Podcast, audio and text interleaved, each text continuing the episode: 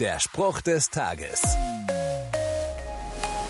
Achtung, Achtung, es folgt eine Binsenweisheit. Wenn du meinst, es geht nicht mehr, kommt von irgendwo ein Lichtlein her. Tausendmal gehört, hm?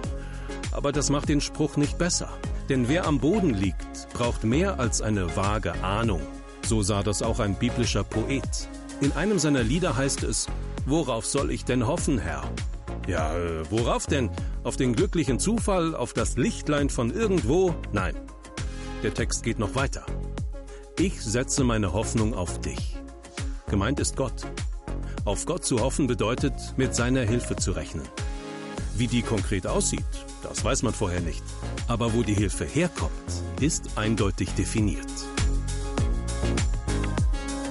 Der Spruch des Tages steht in der Bibel. Bibellesen auf bibleserver.com.